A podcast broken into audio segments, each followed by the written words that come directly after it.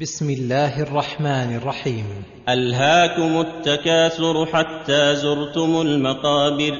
يقول تعالى موبخا عباده عن اشتغالهم عما خلقوا له من عبادته وحده لا شريك له ومعرفته والإنابة إليه وتقديم محبته على كل شيء. ألهاكم التكاثر حتى زرتم المقابر. ألهاكم عن ذلك المذكور التكاثر ولم يذكر المتكاثر به. ليشمل ذلك كل ما يتكاثر به المتكاثرون ويفتخر به المفتخرون من التكاثر في الأموال والأولاد والأنصار والجنود والخدم والجاه وغير ذلك مما يقصد منه مكاثرة كل واحد للآخر وليس المقصود به الإخلاص لله تعالى. فاستمرت غفلتكم ولهوتكم وتشاغلكم. حتى زرتم المقابر.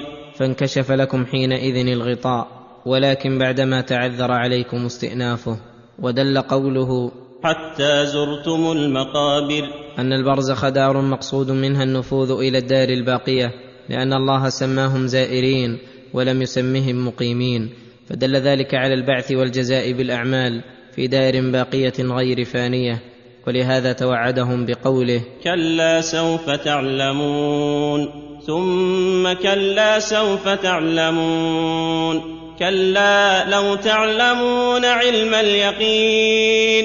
أي لو تعلمون ما أمامكم علما يصل إلى القلوب لما ألهاكم التكاثر ولبادرتم إلى الأعمال الصالحة ولكن عدم العلم الحقيقي صيركم إلى ما ترون. لترون الجحيم. أي لتردن القيامة فلترون الجحيم التي أعدها الله للكافرين. ثم لترونها عين اليقين. أي رؤية بصرية كما قال تعالى ورأى المجرمون النار فظنوا أنهم مواقعوها ولم يجدوا عنها مصرفا. ثم لتسألن يومئذ عن النعيم.